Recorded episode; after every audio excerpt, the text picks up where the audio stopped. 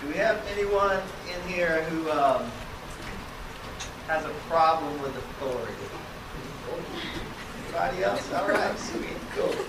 I think there's something innate in us that we kind of uh, have this desire to like rebel against the authority. When I was a kid, I was uh, I was a pretty compliant kid. Not because I was good, but basically because I was afraid. You know, I was afraid of incurring the wrath of what would happen if you break the rules, right? But I remember the moment when I kind of risked it and decided I was going to try to rebel against authority, and it was my freshman year in high school.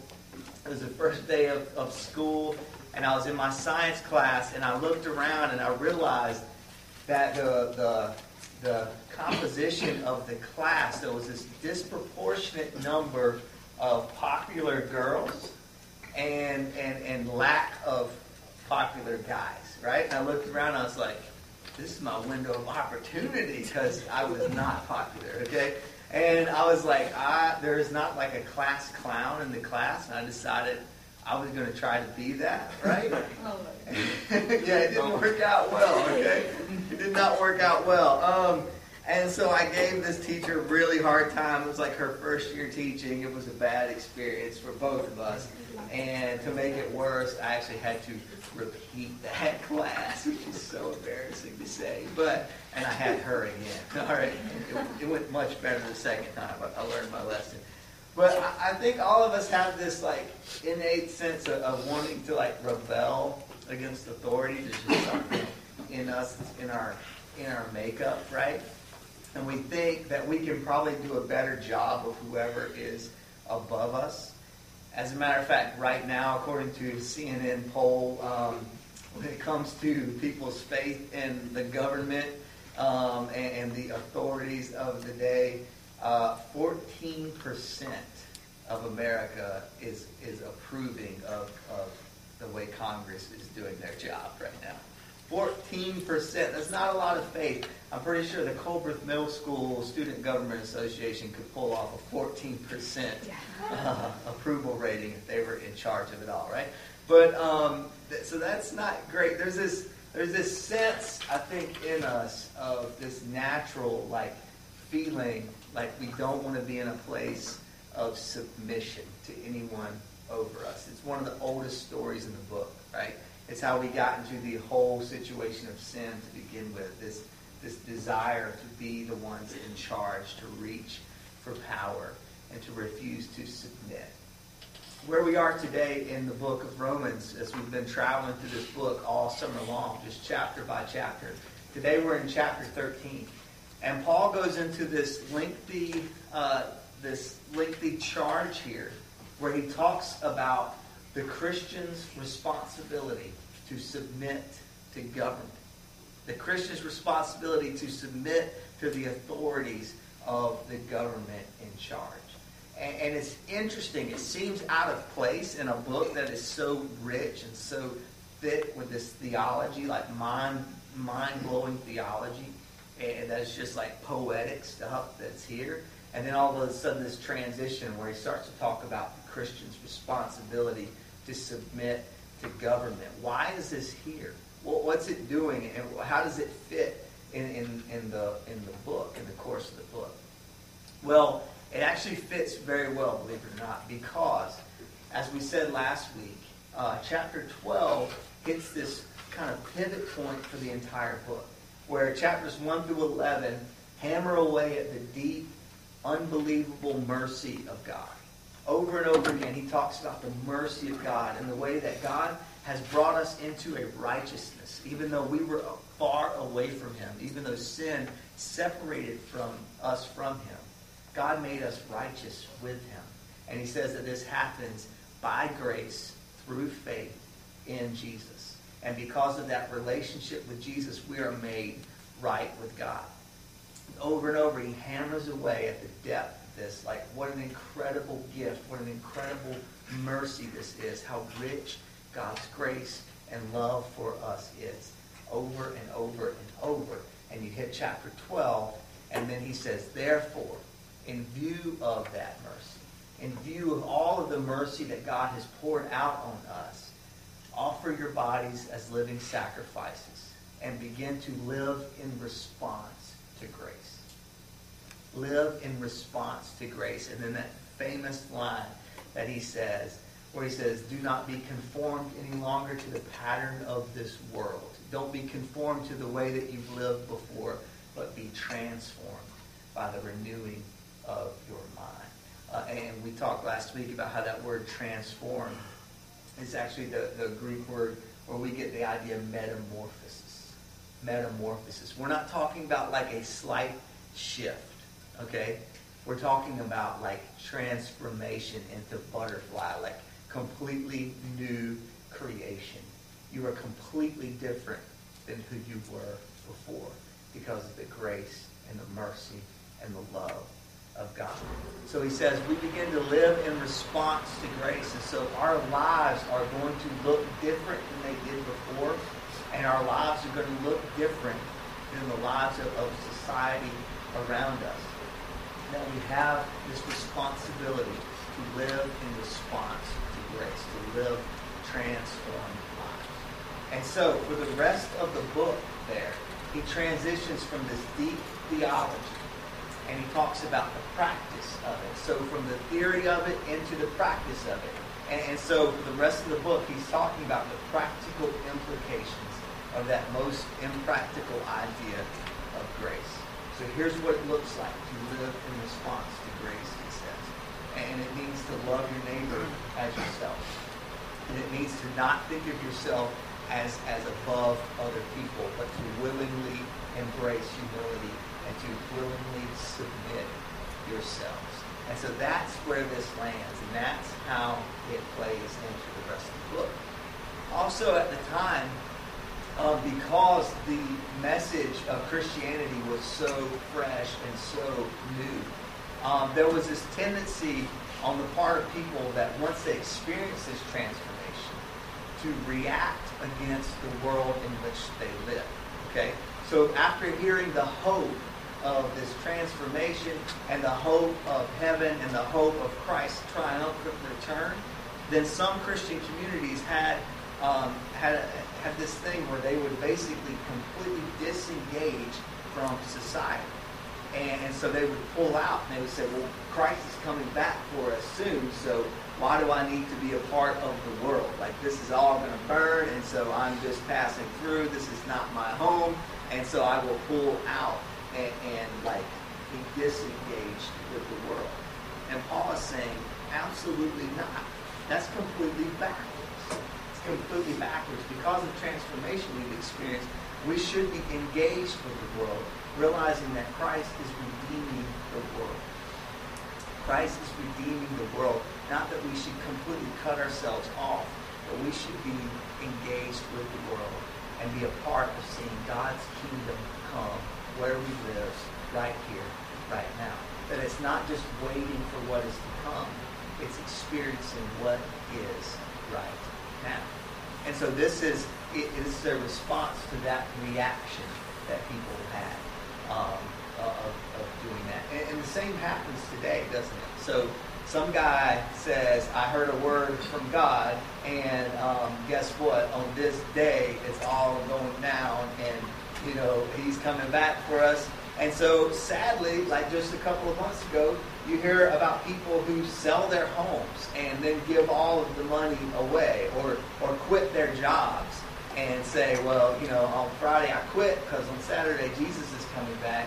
And on Monday it's like, by the way, uh, I was just kidding about that, right? So it's this sad thing, and, and people kind of what I found funny about that though is you guys probably heard like there were people who started like charging Christians money that says, okay, when you get raptured, i will take care of your pets for you, right? And so people make money off of that. That's really sad. Okay, but anyway, um, so Paul is saying, don't live like that. Don't live like that. That's ridiculous. The transformation that you've experienced should cause the exact opposite response. Not that you disengage from the world, but that you engage with the world because you realize that the Spirit is alive in you and that every step you take, you advance the kingdom of God. That everywhere you are, God is present and God is active, and that God wants to see his kingdom come in this world now. That it's not just a future hope, it is a very present reality. And so Paul says, don't do that. Don't disengage.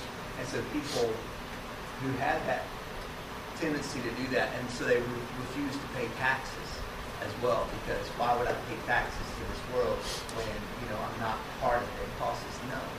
No, it's not like that at all. Not like that at all. Submit to the governing authorities. Pay your taxes. Be a good citizen because even though you are a citizen of God's kingdom first, being a citizen of God's kingdom should make you the very best citizen of the city in which. Right? That everywhere you go should be a better place because you are there. It's not you against this world. It's you helping God's kingdom come about in this world because of the transformation that you've experienced.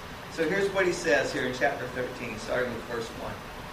Everyone must submit himself to the governing authorities, for there is no authority except which God has established. The authorities that exist have been established by God. Consequently, he who rebels against the authority is rebelling against what God has instituted, and those who do so will bring judgment on themselves. For rulers hold no terror for those who do right, but for those who do wrong. Do you want to be free from fear of the one in authority? Then do what is right, and he will commend you, for he is God's servant to do you good. But if you do wrong, be afraid, for he does not bear the sword for nothing. He is God's servant, an agent of wrath to bring punishment on the wrongdoer. Therefore, it is necessary to submit to the authorities, not because of the possible punishment, but also because of conscience. This is why you pay taxes, for the authorities are God's servant who give their full time to governing. Give everyone what you owe him. If you owe taxes, pay taxes. If revenue, then revenue. If respect, then respect. If honor, then honor. So here's Paul's response and reaction to the way that people were disengaging from the world. It's, it's interesting. Okay? Now, obviously some very serious questions are raised by what we just read. Some very serious questions are raised. What is Paul trying to say to us right now? Okay? Paul is saying that government is a reflection of God. That authority is a reflection of God. Right? Now, is Paul saying that every expression of government is an expression of God's will?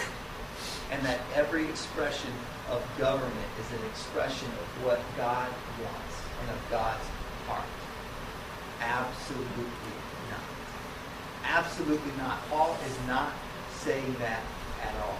Okay? He was very aware. He's not naive about the way that good things can get corrupted and the way that government can become corrupt and the way that authority can become corrupt. How do we know that? Because Paul himself was a part of a corrupt authority before he became a Christian. Right? He was a part of the of the leading religious group called the Pharisees. And Paul himself was there giving approval when the first Christian martyr was put to death. Paul was probably there when Jesus was falsely accused for things. Paul was probably there when people were working the back channels to get Jesus put on, a, on an unfair trial. Paul was probably there when the religious leaders were cutting deals with Pilate and putting political pressure on Pilate to make him cave. Paul saw Pilate, who is this man of position and power, have absolutely no strength. Even though he was a man of power, he had no strength because he had no conviction and no courage. And he caved to political pressure and put an innocent man to death. Right? Paul saw all of this happen. He understood very well that authority can be corrupt. So he's not saying that every expression of government is an expression of God's will. Okay? What he is saying is that good government is a good gift from God. Good government is a good gift from God. Leaders who give themselves to serve other people for the sake of the people is a good thing. It's a reflection of the way that God leads as well. Leaders who try to bring order to chaos, to give order to life, is a good thing. And it's a reflection of the way God works. Leaders who inspire people with vision, who encourage people, who chart a course for a road ahead for people is a good thing. Leaders who create systems and structures that bring order to the world is a good thing. Leaders who strengthen the weak without weakening the strong is a good thing. Okay? So that's a good thing. But he's very aware that even the good things from God can get twisted. Even the good things from God can get twisted and corrupted. And it happens all around us. It happens all around us. So the examples are, are far too many for how that happens. And it's one of the oldest sins in the book. It's for people to get thirsty for power and to want more of it. To get hungry for power and to want more of it and to abuse it. Right? To abuse it. And that's wrong. That's when things get way out of order. So in the next uh, little passage there, Paul continues. He says this, like he was saying, if you owe taxes, pay taxes. If it's revenue, pay revenue. If you owe honor, give honor. If you owe respect, give respect. And he says, let no debt remain outstanding except the continuing debt to love one another. For he who loves his fellow man has fulfilled the law. The, the commandments do not commit adultery, do not murder, do not steal, do not covet, and whatever other commandment there may be are summed up in this one rule love your neighbor as yourself. So, love, he says, is the fulfillment of the law.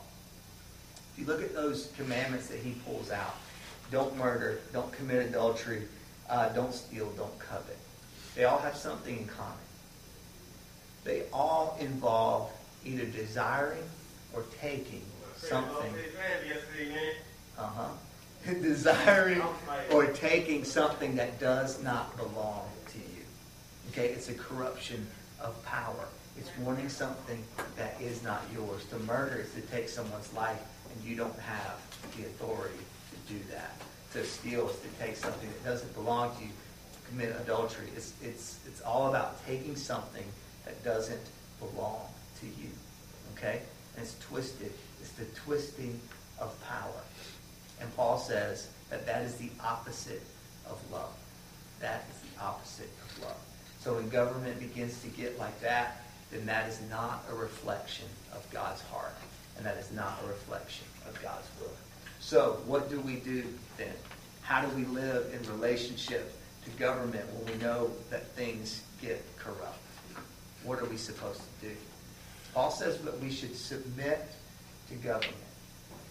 Paul never says that we should always obey everything that we're told to do. Okay? There's a difference between respect and obeying. Okay? We can respect someone's position and we can respect the position that they've been placed in. But our convictions are what rule us, right? Our convictions that we, following what we know God wants us to do, that's what rules us. And so, absolutely, we pledge allegiance and, and, and we say we will be um, good citizens. But our first allegiance is to God. He is the sovereign king. And if he asks us to do something that, that is against what our leaders ask, then what he says trumps it, right? What he says trumps it. Um, is this contradicting, contradicting Scripture, what I'm saying here? Absolutely not. Scripture is filled with courageous people who disobeyed their leaders by, by obeying God, right? So we have the story of the prophet Nathan who comes into the throne room where King David is there and he speaks truth to power, right? And, he's, and he calls David out on David using his position and his power to um, steal the wife of his friend and then to have his friend put to death and then to use his position to cover it up. Nathan comes in and he speaks truth to power. And he says, My first allegiance is to God, even over God's king. My first allegiance is to God. Same thing happens in the story of Esther. She breaks the law in order to save God's people. Uh, Daniel is living in a place where it's commanded, do not pray to, to Yahweh, the God of Israel. And he prays to Yahweh, and he's thrown into the lion's den for it. Shadrach, Meshach, and Abednego, same culture. They're told that they have to bow to this idol of the king and to worship it. They refuse. They go against the law of the land because the law of love and the law of God trumps it, right? So over and over we see this happen. In our own culture, we see this. Civil rights movement. The civil rights movement is a beautiful example of what it means to live by the law of God first, right? And so in peaceful ways, people disobeyed the law of the land in order to live out the law of God. And, and, and it changed the society that we live in. So there is this fine line, okay? This fine line for Christians to where on the one hand we should be submissive, but on the other hand we should also be subversive, right? Where we should live lives that are so different within our culture that it influences change. Ivan Illich, we, we've quoted this before, Ivan Illich has said that the way to change society is not by violent revolution or peaceful political process. The way to change a society is to tell an alternative story. So the way we change the world in which we live in is we don't just tell it, but we actually live an alternative story. We live in such a different way that we influence change out of the transformation that we experienced by God. Okay? So, there it is. This weird tension here that Paul lays out. This tension between living lives that are submissive to government, but at the same time subversive to the ways of the world. Okay, we respect our leaders and we pray for them and we hope the best for them, not celebrating their failures, but hoping for the best. Right? But at the same time, we understand that we obey God's laws first, and our first allegiance is to Him. Are these contradictory, contradicting ideas? No, not at all. Because as we said at the beginning, to live as a citizen of God's kingdom makes you the very best kind of citizen in the city in which you live as well. It's precisely our love for God as a church that gives strength and depth to our love for Hill. Okay? Because we love God so much and love his kingdom so much, we love this town so much. It inspires our love for this community and inspires our hope that this community thrives. And when this community is thriving, we are thrilled by that. We pray for this place. We pull for this place. Okay? We love it.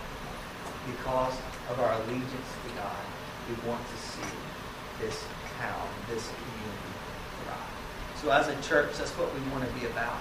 Okay? We don't want to see ourselves as antagonistic towards the community in which we live. We are protagonists for this place. Okay? We love this place. And we will work and we will pray and we will do everything that we can do to see this community thrive. We live here intentionally. We eat here intentionally. We spend our money here. We pay our taxes here. We work here. We want to be a part of this place. And we want to see this community thrive. That is our hope for this town. Okay? So we pray for our leaders. We don't tear them down. We hope for their best. We don't celebrate when they fail. We want to be a part of moving this community forward and seeing the kingdom of God thrive and come as a reality in this place. Okay? That's who we are. That's what we're going to be about. We will not disengage and say, well, we're part of another world. This is not our home. We're just passing through. Absolutely not. This is our home. This is our home. We love this place. We're not just passing through. We're here to stay. We're staying put. Okay? And we want to see this place thrive. And we want to see God's kingdom thrive in this community. That's how we feel about it. And that's what we want um, this church to be about. So our prayer from the beginning of this church was that if something happened and this church was gone for some reason, then people would recognize that it was gone and that people would miss it, that there'd be a hole in this community because this place is gone. And so we want to be about serving the community. That's why we started this thing called Love Local. Okay, and on our website you can find that there's a there's a page there called Love Local, where we intentionally lay out different opportunities for people in our church and people from the community at large to serve in this community. So if with your small group or with a group of friends or just your own family or just yourself individually, if you're looking for a way to serve this town, go to that page, Love Local. And so you'll love chapelhill.com and you'll see it at the bottom, Love Local. And, and, and get involved in one of these ways to serve the community. We love this place and we want to serve it and we pray for its thriving. So as we wrap up here, uh, my friend Quincy is going to pass something out to you. Okay? It's just a piece of paper, and on it is a list of different government leaders um, and different uh, leaders from our community and also nationally and, and state as well. And this is just a challenge to hold this with you this week and to take time this week to intentionally pray for our leaders. Okay? Not to pray against them, but to pray for them. Okay? And and maybe you would take the time even to send a message to them and let them know, hey, I prayed for you today.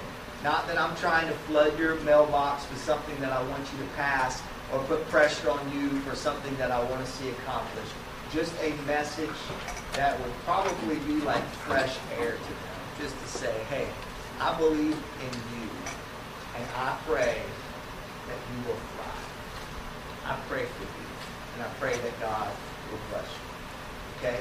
We want to be about that.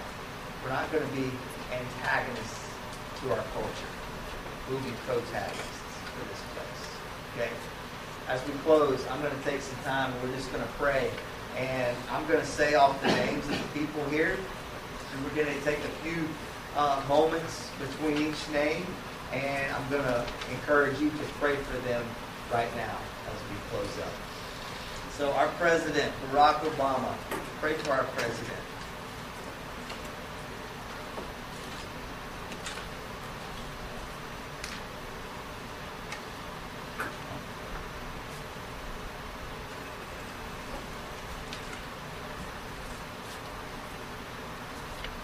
Governor, Bev Perdue.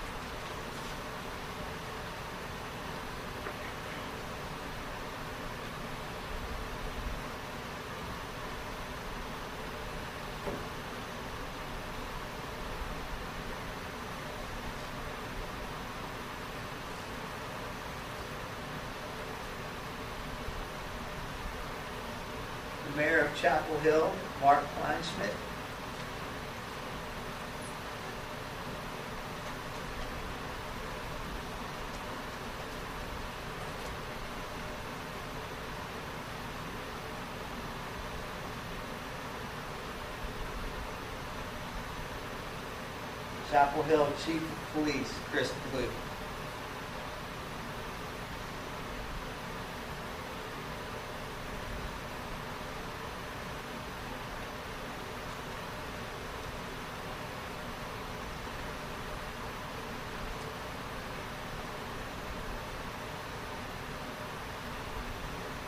Chapel Hill Fire Chief, Dan Jones.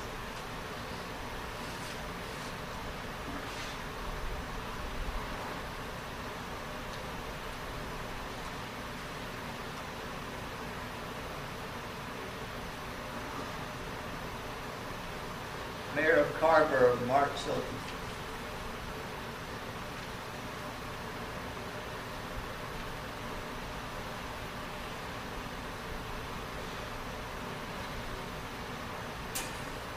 Carrboro Chief of Police, Carolyn Hutchison.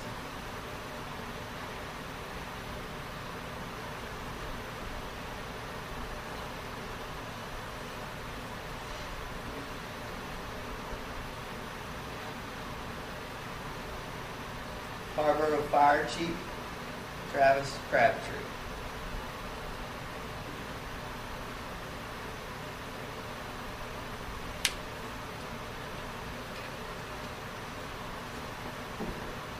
Father, be with our leaders. Pray that you would encourage them today. I pray that um, they would even feel a strange, unexplainable sense of encouragement this morning. That they would find new strength to do their jobs well. That you would move on their hearts, to have their hearts bent towards you and to lead in a way that is a reflection of you. Pray that they would lead for the sake of the people that they're serving and that they would find a real joy in their jobs. Pray that they would be flooded um, with a strange amount of encouragement uh, through letters sent to them, phone calls sent to them. Uh, that would just be a really strange experience from what they normally uh, go through in a day. Pray you give them creativity and wisdom and courage.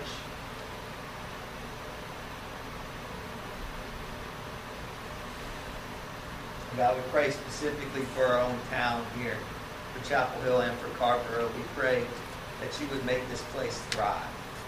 We pray that the, the businesses on Franklin Street would experience uh, the thriving that they, that they can explain.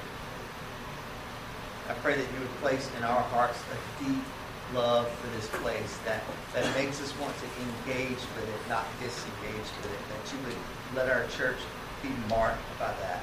That we would be a church that puts down its roots here and that ties itself to this place. And that prays for your kingdom and that works for your kingdom and that sweats for your kingdom coming in this place. We pray.